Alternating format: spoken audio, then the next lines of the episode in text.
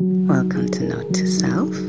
Today I'm thinking a lot about my grandparents, my grandfather and my grandmother who raised me, and our upbringing in that village, Ezngonyameni, where we grew up.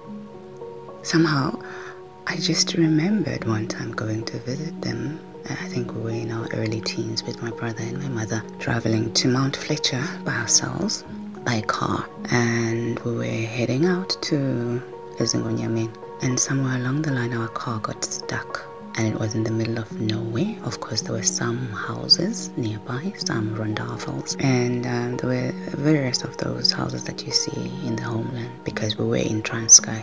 And one man came to us because we were stuck. There were no cell phones then.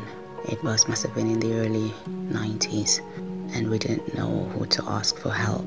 And he approached us and he said his name was Malusi, and Malusi is shepherd. So that was comforting. Malusi came and asked what the problem was, and we really didn't know. We just knew that the car had gotten stuck and it wouldn't move. And we asked if he knew anything about cars and if he could help.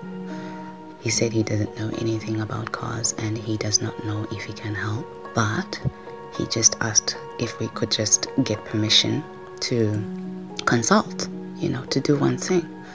And we thought, yes, of course. And I expected that he would go maybe back to the house and ask somebody who knows somewhere in the village. But he actually just went on his knees and he assumed the prayer position actually to the ground. He went all the way to the ground. And he said, ndicela ingqumgogo khokho bokhokho bethu ndingazinqamkeli nqumkele ngabasengqondweni xa ndinjenjalo ndiyanqula ndiyathandaza xamakho and then he stood up and he opened the hood of the car, the bonnet, and he touched here and there. I don't know what he did.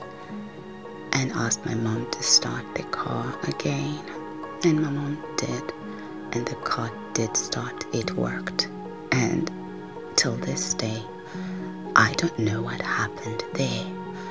I just know that this man believed that when he asks for intercession, because it's a prayer, it's a prayer of intercession to the ancestors. You're asking that your greats and your great great greats can intercede for you in the situation that you don't almost like you don't speak on your own behalf in the moment, but you allow them to speak for you and you allow them to work through you.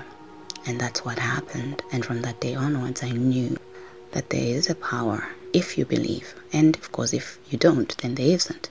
There is a power that is forever available to help when you ask for help. They say prayer is like saying, Hello, eternal, loving presence, help. and of course, Meister Eckhart was said to have said that if thank you is the only prayer that you ever utter, then that is enough. And I think help and thank you are in everyone's vocabulary, in all of our vocabulary. Definitely they are in mine. And I know growing up we were told because because because because we were told that ancestral worship is terrible, it's bad. we shouldn't do it, you know? And of course there is I don't even know what ancestral worship would look like or is. But I understand that we acknowledge the existence of those who've lived before us, even if they are not visible to the naked eye. And we communicate and we revere them, we celebrate them, we remember them, we light candles. Siqumisa, uqumisa is to burn impepho. We burn impepho, which is equivalent to burning sage, cleansing the space, inviting them in, asking them to be with us, asking them to support us, to help us. Usually the line is. Remove the darkness and allow us to see the light. And that's the, the prayer we say to them, or that is the appeal we make to to the ancestors, given that we trust that they love us and have our best interest at heart. So, yeah, today I'm thinking very much about them lovingly and fondly. And I I pray that they are good wherever they are. And I thank them. I thank them in advance. I thank them daily. I thank things to come.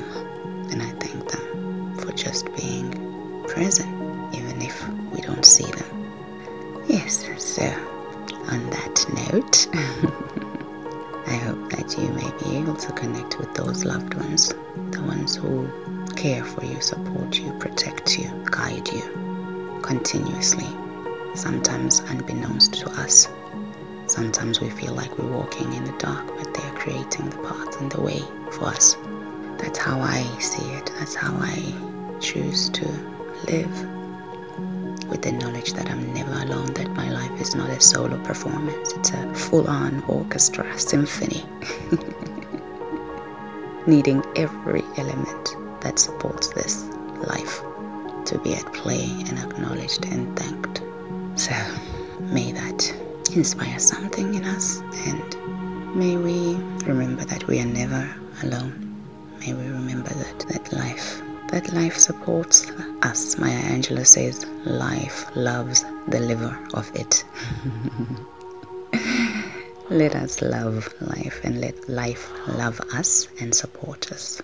The life we see and the life we don't see, both in the seen and the unseen world. Amaku. Peace and blessings.